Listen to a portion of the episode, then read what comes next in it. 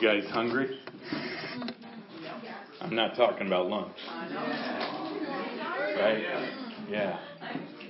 But that, that's, a, that's a really serious question. Are we hungry? Right? Are we hungry for what God has for us?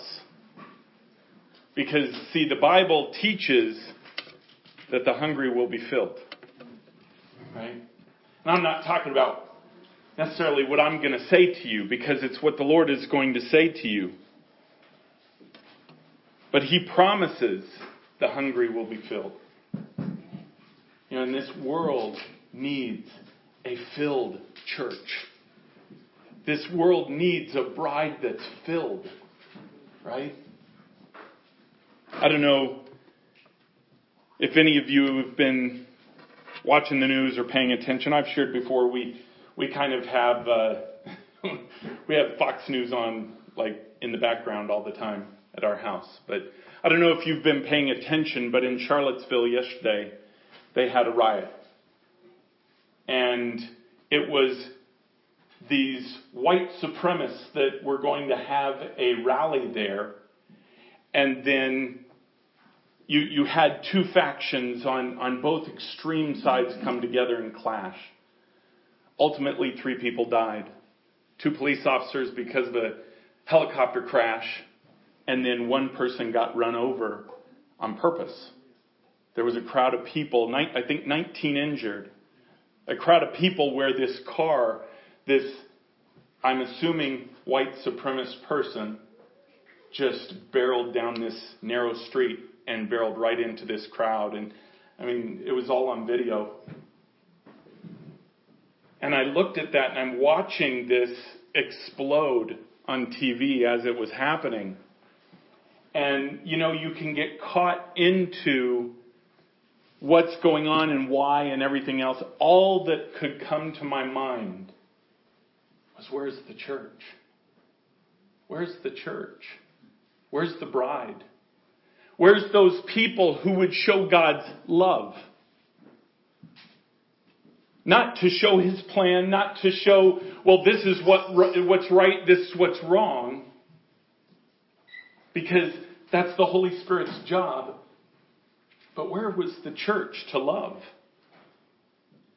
See, the church was nowhere in the midst of that.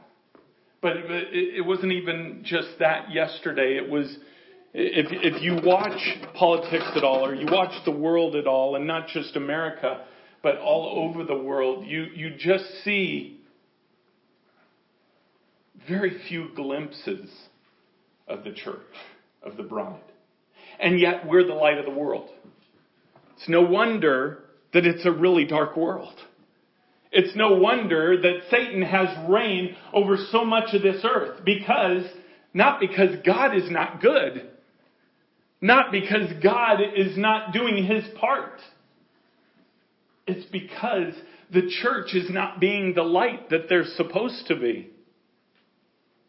And that's not, like I said, that's not about learning the knowledge of the Word of God and being able to live by a set of principles.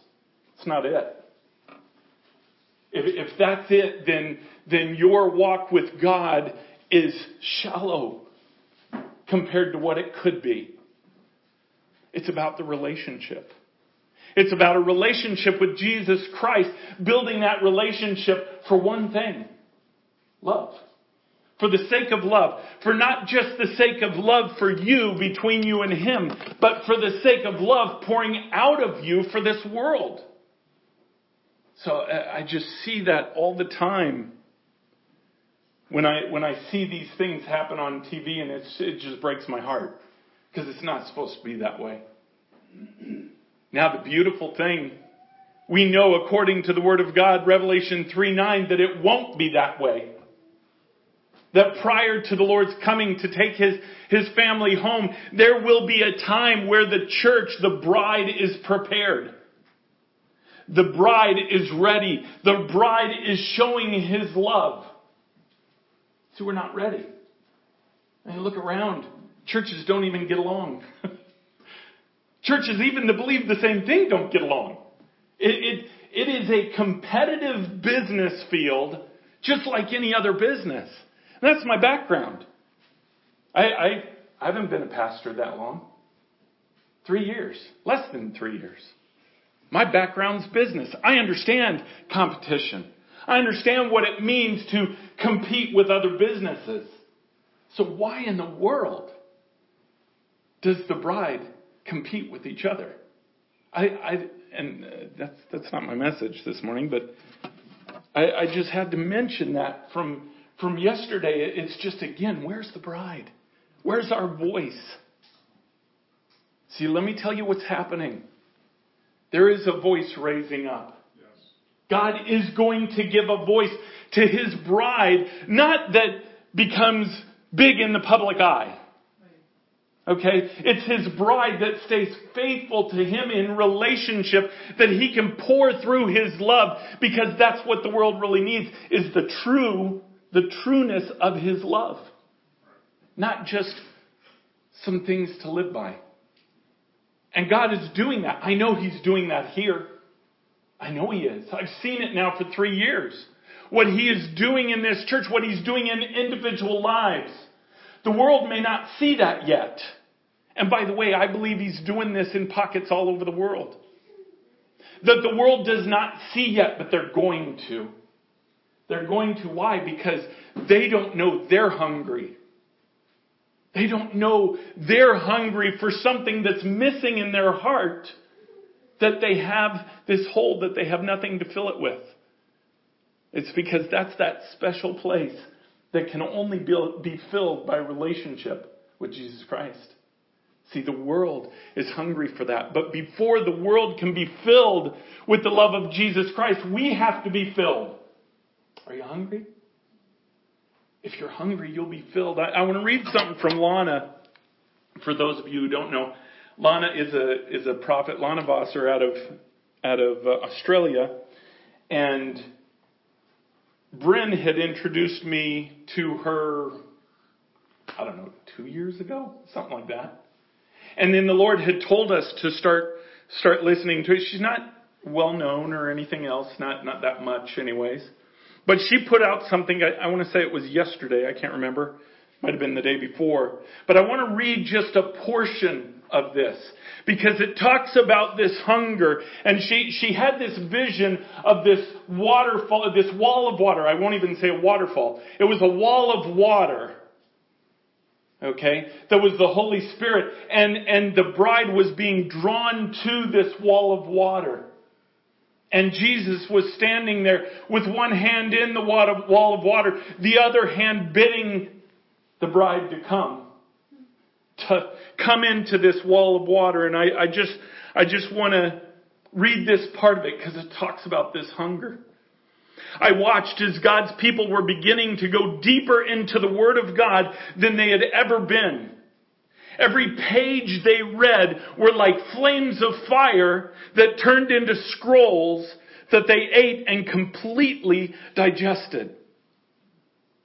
As they read the word and feasted upon the word, I watched as the flag in their right hand began to sway more, and that was worship, sway more and more higher than it had ever been. That flag in their right hand was, was their worship. They were seeing Him in the Word like never before, and a whole new level of worship was exploding from within them. As they feasted upon the Word, a new level of worship was exploding, and with tears streaming down their faces, they were decreeing, Our hearts are burning within us. Our hearts are burning within us. Are our hearts burning for Him? Are we hungry for Him? See, if you're hungry for Him, you're going to seek Him. And the Bible says, if you seek Him, you will find Him. Are you in the Word? Is Sunday morning here the only time you get the Word of God? If it is, that isn't hunger.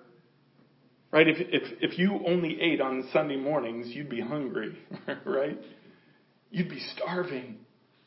Are you in the Word of God outside of what we do here?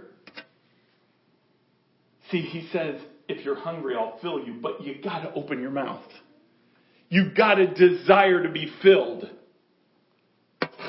And he does that through fellowship. Let's pray before we get into Acts this morning. Heavenly Father, Lord, we love you. We thank you. We praise you, God. I thank you for the time of worship that we were able to spend before your throne, God, and just prepare hearts in connection with you. God, I pray that hearts became connected because we're hungry. And you promised that when we're hungry and we seek you, we will be fed. So we seek you this morning, God. I ask that you fill my mouth with your words only, none of my own.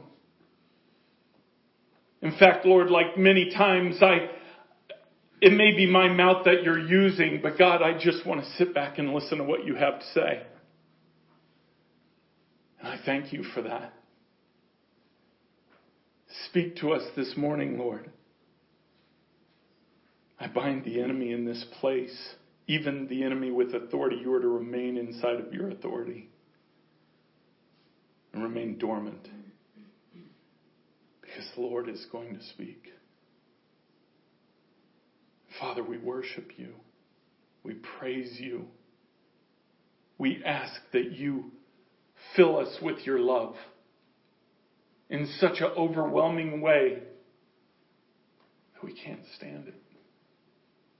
It's just so much joy.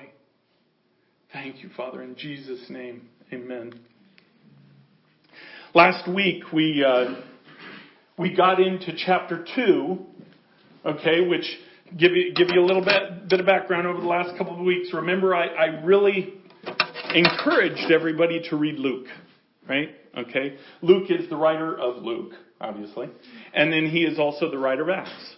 And th- this is from a Gentile perspective. It, was the only one of the Gospels, for that matter, the only New Testament writer that was a Gentile. Actually, the whole, the only writer, period if you want to look at it that way, that was a Gentile. And, and he gives a very unique perspective of even the life of Christ through, through the, the birth of Christ and his ministry, death, burial, resurrection, ascension, and then he goes into the book of Acts, which begins the church age. It begins the bride of Christ stepping forward. And, and we, we got into some of that, but, but remember the timeline of what's going on here, and remember the fact that we want to look at this through the eyes of the disciples. Okay, how in the world were they feeling through all of this? So, so they just, you know, think even, even let's, let's pick Peter. I love Peter. Peter is just so awesome. And uh, our Peter too. Our Peter's good too. no, I love Peter because Peter is one of those guys, one of those people that wears his emotions on his sleeve. You don't have to guess where Peter's coming from, right? We know people like that. I love people like that. There, there's no wondering what they're thinking. You know, Peter, I want to protect my Lord. I'll pull out a knife and cut the guy's ear off. I mean, I think it was seriously either he wasn't very good with a sword or it was Lord holding him back that all he cut off was his ear. Because it just angled the sword. It could have been his head. Now that would have been a bigger miracle though. That would have been pretty amazing. Right? Okay, but that, that's Peter. Peter wears his emotions on his sleeve. Peter was the one that, that Jesus said, eh, as he was going, you know, in the Garden of Gethsemane, he knew what was about to happen to him, the trial and everything else, and he said, Peter said, We'll go everywhere with you. We'll die for you, Lord. And what did Jesus say? Peter, before morning, you're going to deny me three times. You know, I can imagine Peter's reaction to that. Like, what are you talking about? I just said I would die for you. Yeah, but Jesus knew his heart. See, that's how it works with us in relationship with Jesus Christ. What we say isn't always what our heart portrays. It's supposed to be. They're supposed to be linked. But Peter's intention was not backed up by his substance. Right? That's huge. So remember, with his perspective, Jesus died on the cross, rose from the grave. They spent, he, he spent 40 days with them after he was risen from the grave, and then he ascended into heaven. So now we're 10 days after that. This is 50 days, less than two months since Jesus Christ was dead, buried, resurrected. Okay? So this is all pretty fresh in their minds. You can imagine the whirlwind going on in their minds. And all Jesus said was, go here and wait. Go here and wait. Why? Because I'm about to send power to you. This thing that I'm calling you to do that I kind of showed you over the last three years, this ministry that I want you to do to share my love, I'm going to send you a partner to do it with. Now, from their perspective, honestly, they didn't know, at least you can't tell from scripture, that they knew what that really meant. I mean, they knew who the Holy Spirit was. I don't mean that. But they didn't know what it meant for the Holy Spirit to fall on them in power. To encapsulate them in power. They didn't understand that. I don't think we fully understand that either. We perhaps have had glimpses. So think through their perspective. They're waiting. They didn't even know how long to wait. Maybe, maybe they thought, you know, hey, it's coming up. We got Pentecost coming up, right? Feast of Weeks. Maybe he'll do it then. Jesus really liked dates. You know, he really liked to, to keep things in order like that. So maybe, maybe he'll do something then. I don't know. The scripture doesn't really tell us. I do know, as we talked about last week, that they were expectant because what were they doing up there? They were worshiping. They were praying. They were sitting there expectantly. And there were 120 of these. But, but again, think through Peter's mind what's going on. And then last week we just barely got into it, just got into uh, the first part of chapter 2 when the Holy Spirit came and fell. Right there was this sound, says like a mighty rushing wind. We don't know exactly what that was. That word, like was a descriptive word trying to explain something that went on, which oftentimes doesn't do it justice. Right? There was something there was something that was like this rushing wind, this thing that captured everybody's attention. But what happened next were these tongues of fire. I love that last, last song. These tongues that looked like fire rest, that were above each person, 120 each person, and rested upon them.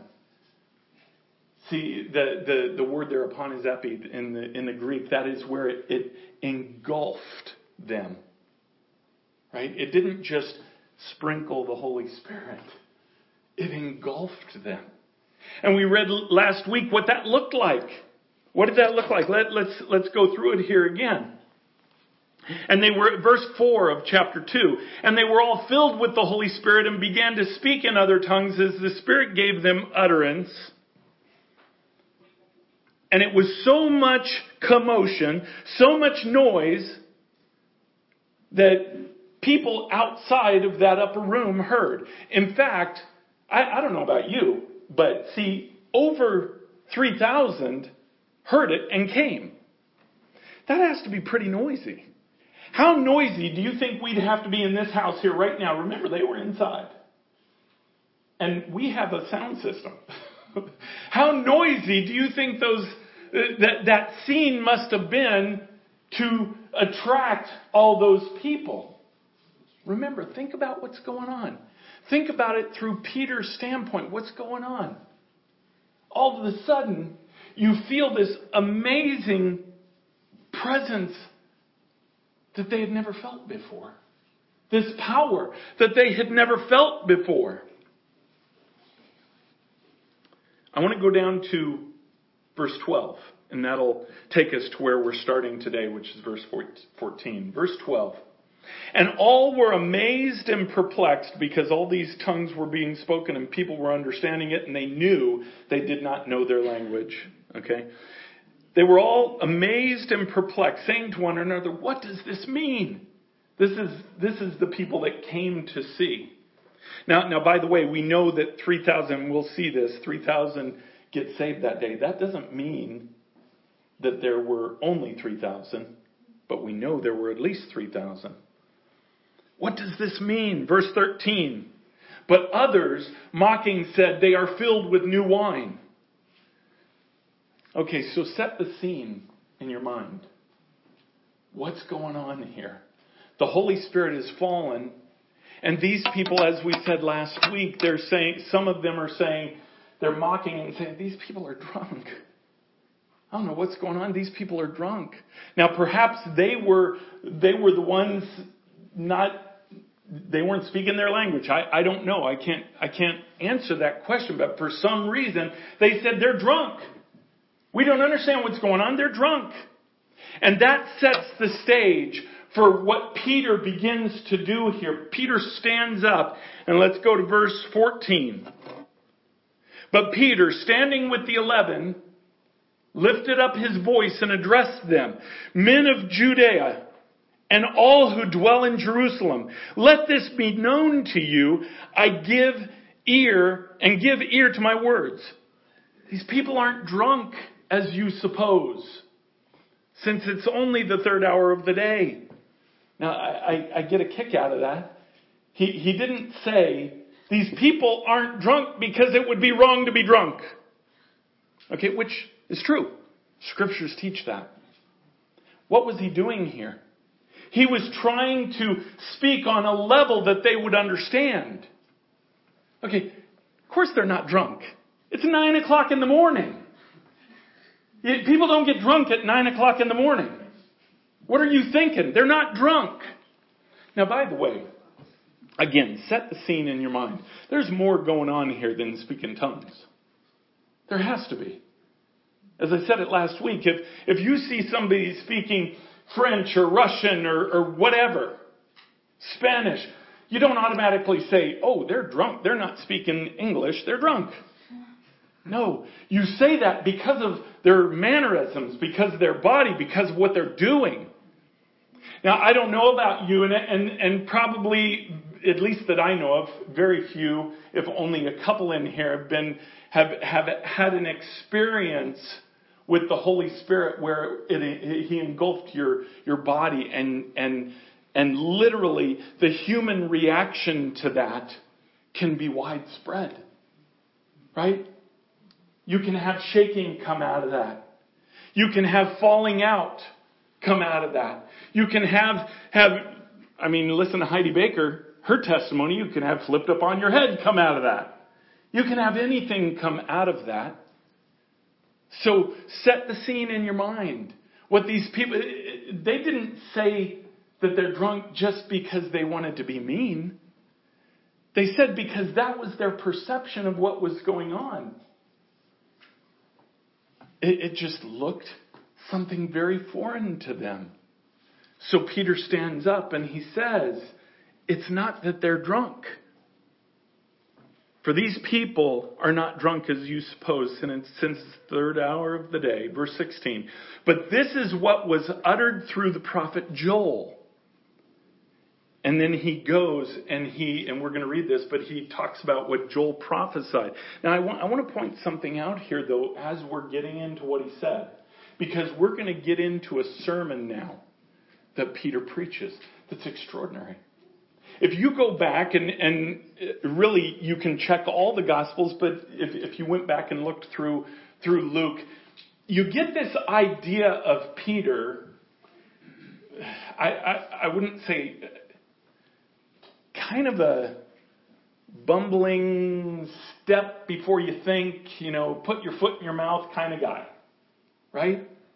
He, he, he reacts before he thinks. You see that all throughout the Gospels. Okay, but what you see here is something very different. And I want to I want to uh, encourage you to recognize that what happened to Peter in this moment of the Holy Spirit falling on him was something more than tongues. There was a power that fell on him that we're going to see in his words. We're going to see in his command of these people of these people, by the way, that from his perspective hated him. These people just killed his Savior. Right? So he is not standing up just because, you know, nobody can touch him. You know, this is America. Nobody can hurt you here. Okay, these people just killed his Savior. And he stood up with the very power that he'd been filled with in the Holy Spirit. Verse 17. And this is what the prophet Joel prophesied. And in the last days it shall be, God declares, that I will pour out my spirit on all flesh. And your sons and your daughters shall prophesy. And your young men shall see visions, and your old men shall dream dreams. Now, by the way, I, have known young men to dream dreams. I've known old men to see visions. So I, this is not inclusive or exclusive. All right? He's just giving examples of what will happen. Verse 18, even on my male servants and female servants in those days, I will pour out my spirit and they shall prophesy. And I will show one, let me, let me stop there a second because then he's getting into something a little bit different here in, in Joel's prophecy. He's saying God is no respecter of persons. Right? He, he didn't, you, you notice when Jesus came, who, who did he hang out with? He, he hung out with, right? We, we know. He hung out with sinners, publicans, sinners, uh, prostitutes. He hung out with these people. He said, I did not come to help those who were not sick. Which I always thought was funny because the Pharisees are really sick. They're, they, they had a sickness spiritually that could not easily be seen, but it was the deepest of sickness. It was this fake spirituality.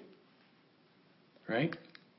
But what he's, what he's saying here is that, that, uh, all of these, he, he's saying that uh, what Joel was saying is God is not a respecter of persons. All of these gifts, this pouring out of the Holy Spirit will be on anyone whom he chooses that follows him. Anyone that's hungry. It, it could be a servant back in their day. The, the reference here, even a servant, male servant, female servant, didn't matter. See, back then, things, things were different with guys and girls than they are now. So he said there, there was no respecter between those. He'll fall on male. He'll fall on female. He'll fall on the master. He'll fall on servants. And then he goes on with what Joel said. And I will show, verse 19, I will show wonders in the heavens above and signs on the earth below, blood and fire and vapor of smoke. The sun shall be turned to darkness and the moon to blood before the day of the Lord comes, the great and magnificent day. It shall come to pass that everyone who calls upon the name of the Lord shall be saved.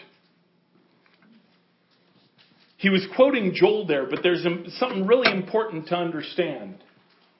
Peter is declaring that what Joel said is what's happening right now, but yet Joel said in the last days. Don't be confused that the last days were what were, they were ending, beginning and ending right then. Right? Remember a day to the Lord is like a thousand years. Okay, time. We get all messed up when we think of, in terms of time, and try to place that on the Lord's shoulders. Because Peter said, this is what's happening right now. But see, he shared as he went later with Joel, he shared it will continue until what day? Until the day of the Lord. Now I'm not going to get into it too much, but understand the day of the Lord is the coming of the Son of Man when he comes in victory. And there's a few different references to the day of the Lord because there are some references that talk about when he comes to get his bride and meets him, meets his bride in the clouds. But then the, mostly what it, what it's referring to is when he comes in power on the earth to establish his earthly kingdom. Right? So these things that he said will happen will happen until until the day of the Lord. So he's explaining to them what's going on. Verse 22, men of Israel, hear these words.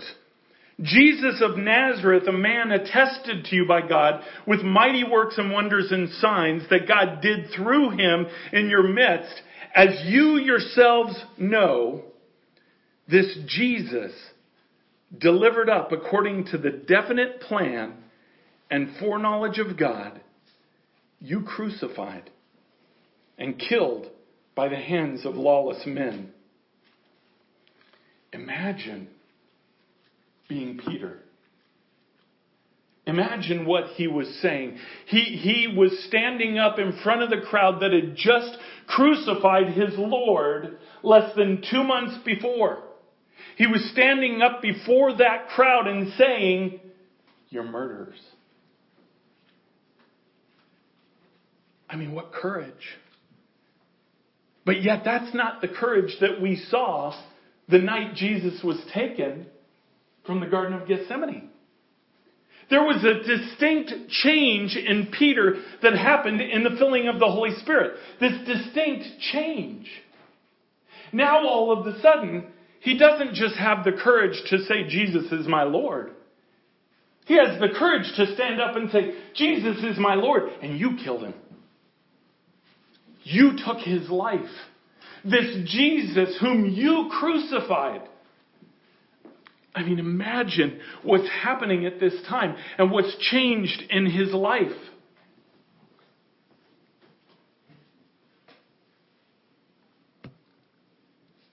Where was I?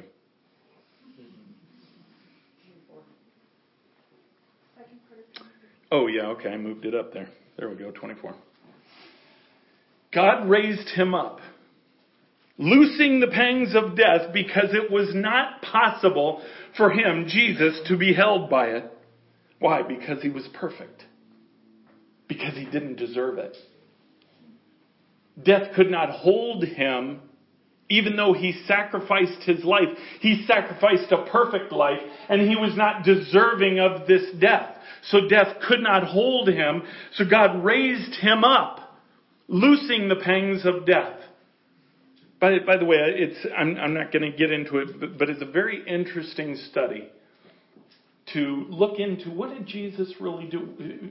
We know he was, he was in the abyss for three days. What did he really do down there? And, and as you search that out, you're gonna, you're gonna find some amazing gems in scripture.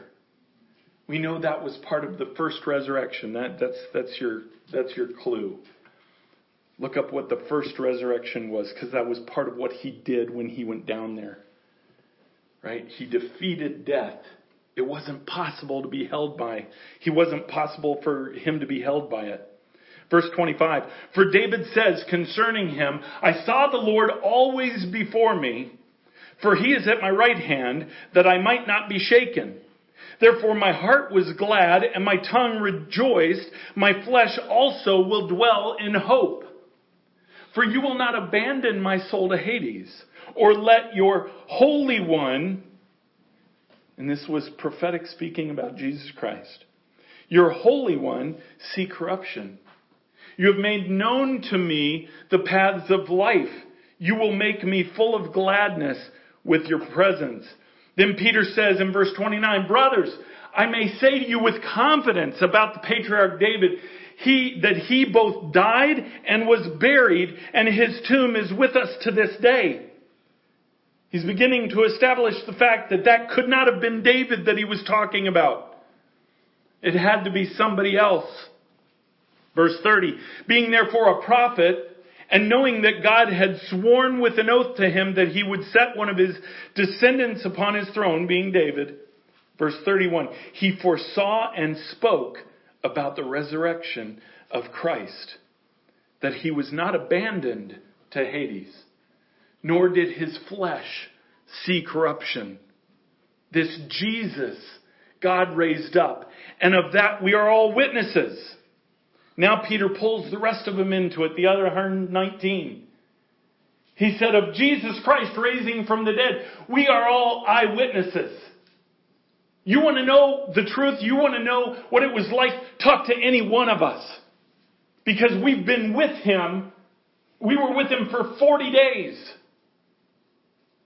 And they got to be with him and talk with him and touch his scars. And eat with him. I thought oh, that was awesome. Jesus loved to eat. Right? You see, you see many times in those 40 days where, where he sat down and made a meal with them. And Peter's saying, We were with him. We've, we've all witnessed this. We'll all, we'll all attest to this.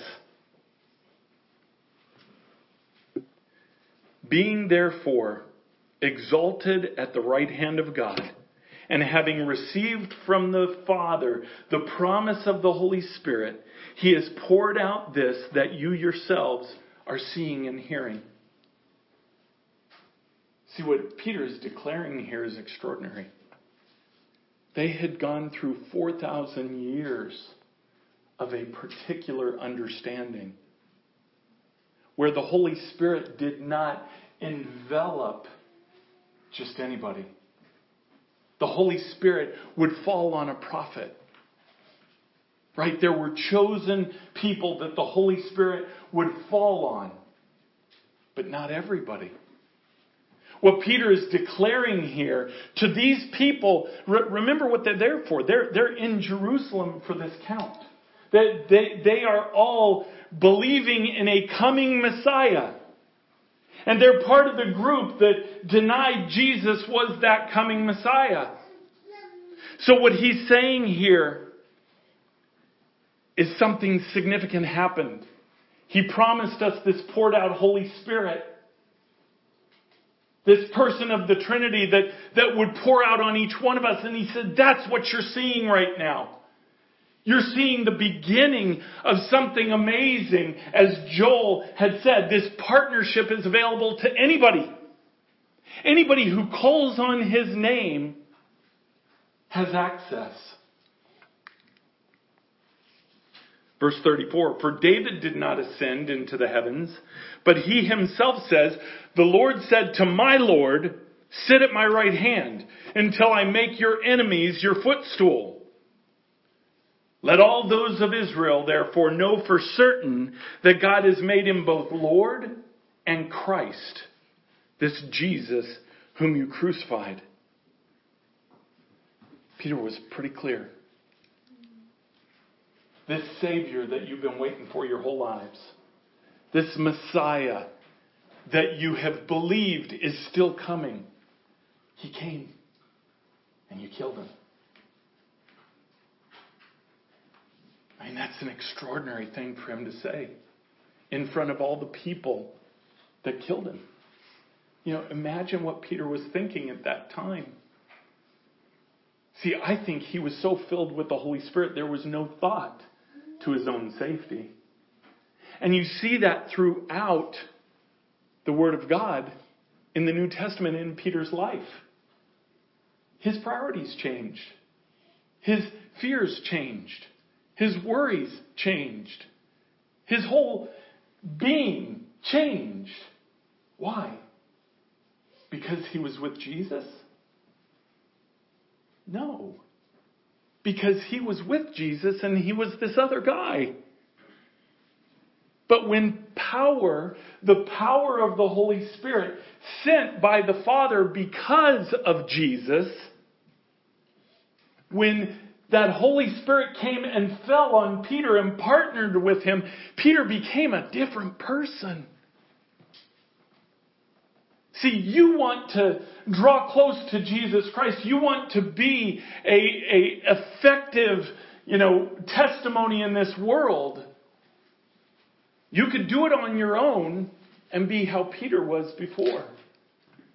Peter made all kinds of mistakes, assuming things, reacting in fear of things, trying to control his surroundings, which is really what he did in the Garden of Gethsemane. I, I don't think for a moment he figured that he could have taken care of all of them. He was trying to control his circumstances that were getting out of control. He was just realizing at that time that they were betrayed. Jesus had said the night before that, that someone was going to betray him of those 12. They didn't know who, which I find that interesting too. You, you would think they'd have an idea. But again, there's a difference when you're filled with the Holy Spirit. Because being filled with the Holy Spirit also comes with these gifts that Jesus promises to those who seek Him. And we've talked about this before. We won't get into this today, but 1 Corinthians 12 talks about those gifts. See, there's a power that comes with this filling of the Holy Spirit. And, and what, what Peter was recognizing here, and I would believe that these people watching him were recognizing the same thing. Because here's this bumbling guy that denied his Savior. Now, not that they all knew all the things that he had done, but they recognized him as different. Different. Verse 37. Now, when they had heard this, this crowd, they were cut to the heart and said to Peter and the rest of the apostles, Brothers, what should we do? Peter said to them, Repent and be baptized, every one of you, in the name of Jesus Christ for the, for the forgiveness of your sins, and you will receive the gift of the Holy Spirit.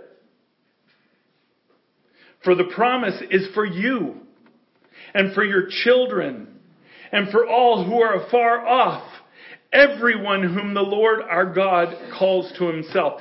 Peter was being prophetic there and didn't even know it. See, up to this point, to receive the coming Messiah, you had to believe through Judaism. You had to convert to Judaism. And, and Peter, again, not even knowing it at this point, is prophesying that all, everyone whom the Lord our God calls to himself, Verse 40. And with many other words he bore witness and continued to exhort them, saying, Save yourselves from this crooked generation. So those who received his word were baptized. And there were added that day about 3,000 souls. Now I want to point something out here because I find it to be extraordinary. We talked about it, can't remember, a few weeks ago. We talk, talked about the fact that there is a gifting of the Holy Spirit that comes twice in a believer's life. You are given the Holy Spirit. You are given the gift of the Holy Spirit, which is what Peter's talking about here when you accept Jesus Christ as your Savior. Ephesians 1 13 and 14 tells us that. That when we accept Him as Savior, He is, He seals our spirit.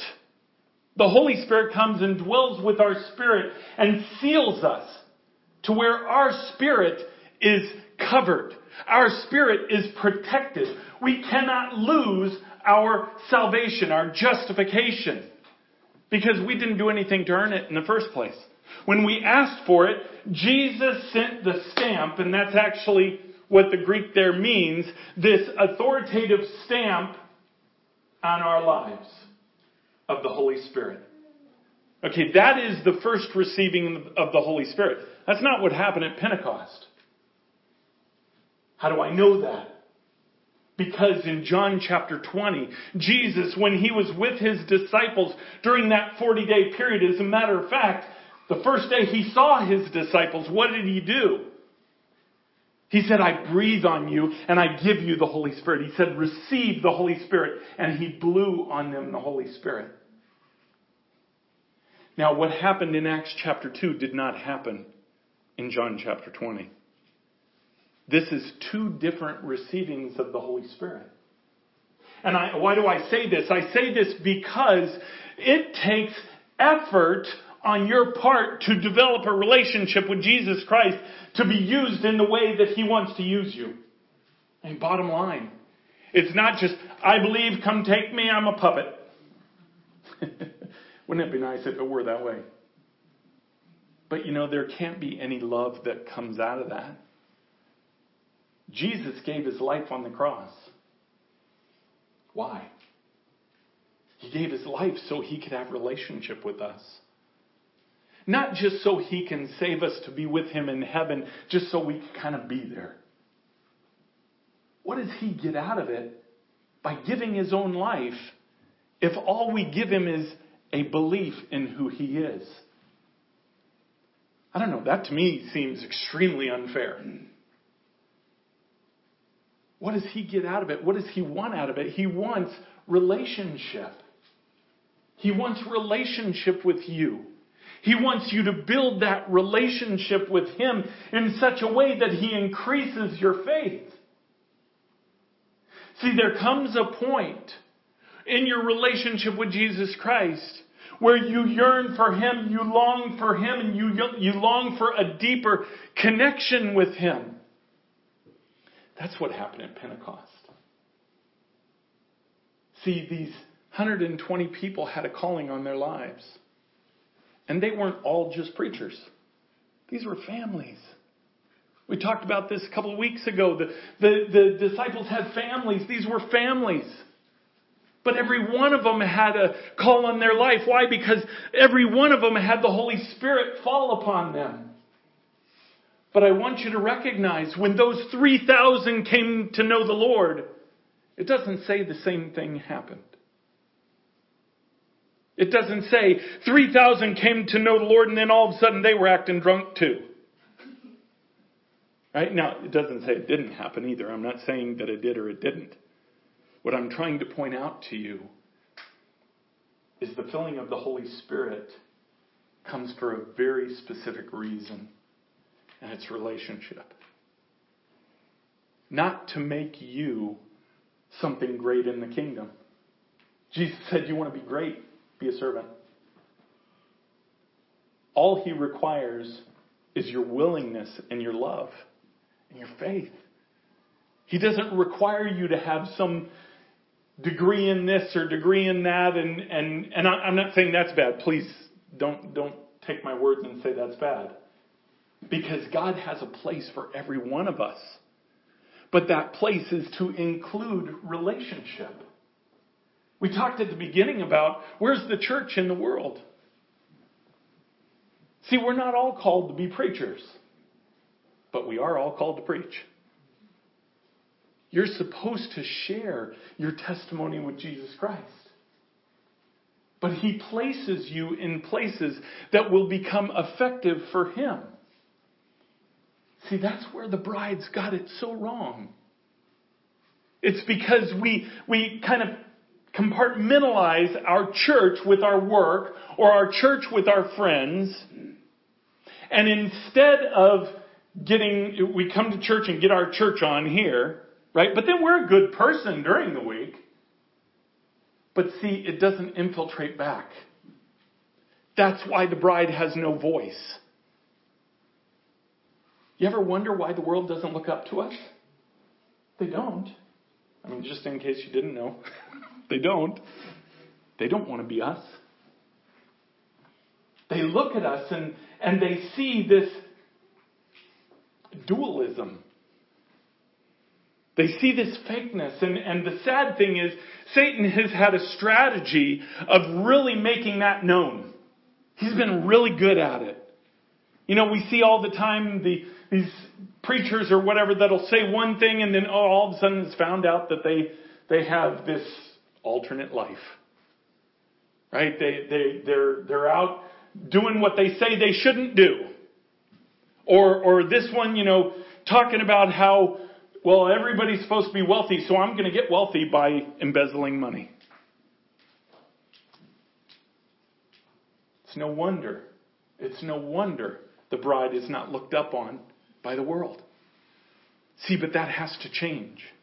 And it's going to change. We know in Revelation 3 9, one day it will change. Before Jesus comes, the bride will be honored by the world. That's what it says. So that means that things have to change.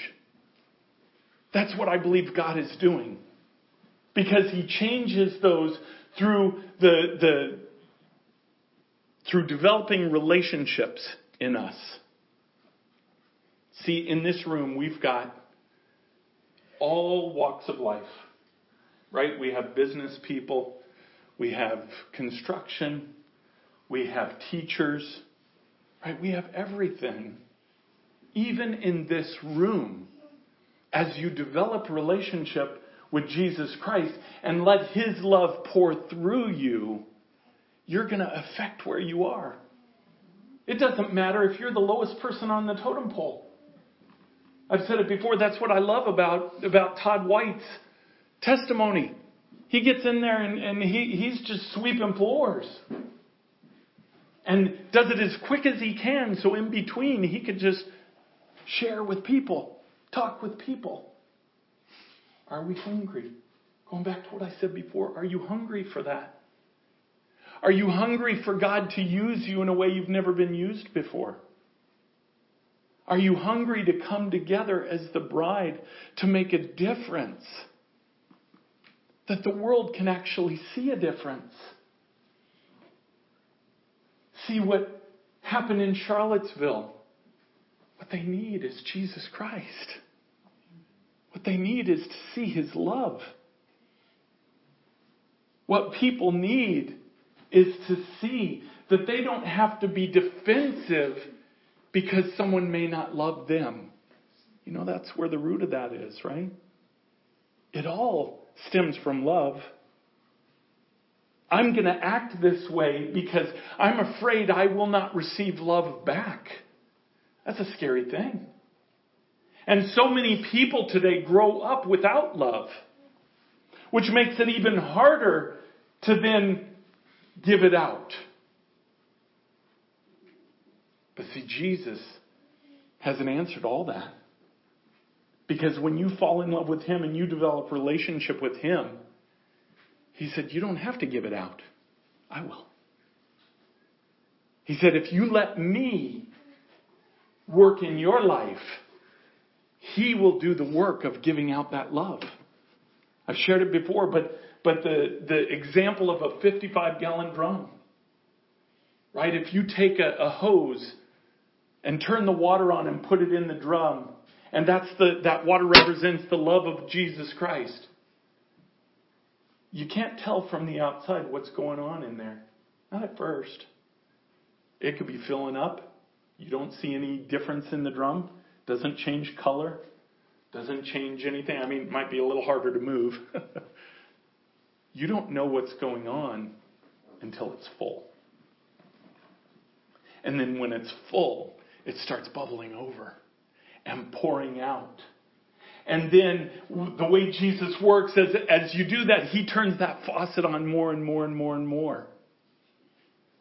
And the point is never to turn that faucet off. Because the more you receive the love of Jesus Christ in relationship with Him, the more it's going to fill up and then pour out. That's what this world needs. That's what this community needs. That's what the community where you live needs. The community of people where you work, that's what they need. They need to see Jesus. They don't need to see us. They don't need to see that we got it all together because we can learn how to live by some principles in the Word of God and, and, and it works, which by the way it does. And we think that, well, if they see that, then that's going to show Christ. But no, what shows Christ, what shows his character, is his love. And his love is what he wants to permeate through every one of you. And that's what he wants to do in readying his bride. So as we go through this, again, recognize, recognize what's going on here. They were so hungry for the Lord. He had just left.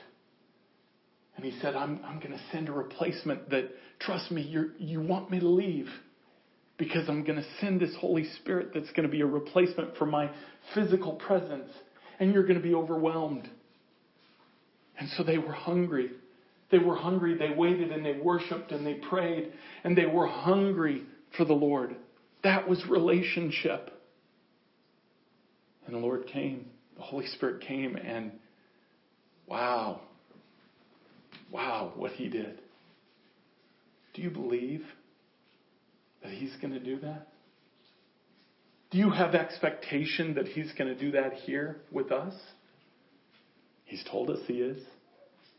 I could tell you all day of what the Lord has prophesied, but do you believe it? Are you hungry for him? Are you hungry for his presence? Are you hungry for his filling? Not so you can receive something amazing from it, but because then you can be the vessel that Peter was. I mean, the whole point wasn't to change Peter's life. It was through changing Peter's life that these 3,000 lives were changed. God has placed you among people, every one of you, where He wants your life to affect their lives. Are you hungry to let that happen? Let's pray. Heavenly Father, Lord, we love you. We thank you and praise you, God. And I thank you for the gift of your Holy Spirit. I thank you for what you are doing in our lives, what you're doing in this church, what you're doing in your bride, God. And Lord, I pray that you reveal truth. Help us to examine each of us our own lives this morning. Where we're at in relationship with you. Not in relationship to what we understand as church, but in relationship to you. Reveal to us, Father, our true hunger. And Lord, I pray that you look at hearts this morning. You see the hunger that we have and the yearning that we have for you. The desire to grow in relationship with you. I thank you that you offer that relationship.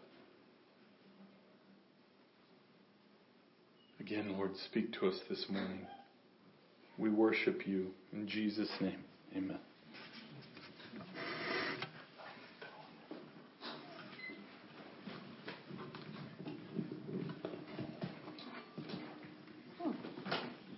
Amen. Um, it was interesting. I was thinking about relationships and hunger and how powerful the strategy of the enemy is to come against people in the recognition of that. You know, like, because I was thinking about the human parallel. If you met somebody that basically says, Yeah, I'm just not, I just, I'm just not hungry. I just don't, I don't ever eat. I just don't ever eat.